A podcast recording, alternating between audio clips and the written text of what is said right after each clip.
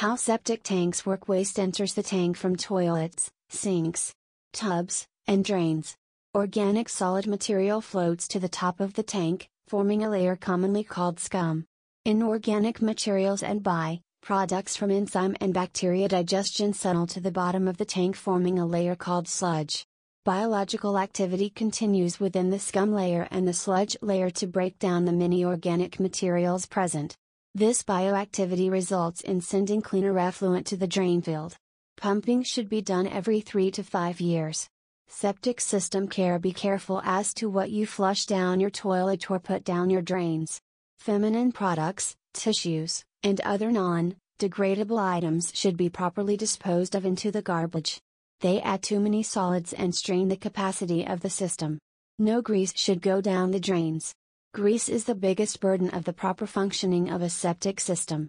The newest and most costly item is wipes, also known as diaper wipes. They don't dissolve and they float, dogging up everything in their path. Try to avoid these and use as many environmentally friendly products as possible. Never flush wipes. Pumping Why you need a pumping service Pollutants from a poorly functioning system can be drawn into your well and come out in your drinking, cooking, and bathing water. If your tank and filter are not clean regularly, sludge and scum will clog the drain field and cause the whole system to fail. It is very important to remove the solid material before it reaches the level of the discharge outlet and flows into the drain field. There is a certain amount of material that is not biodegradable and must be removed by pumping.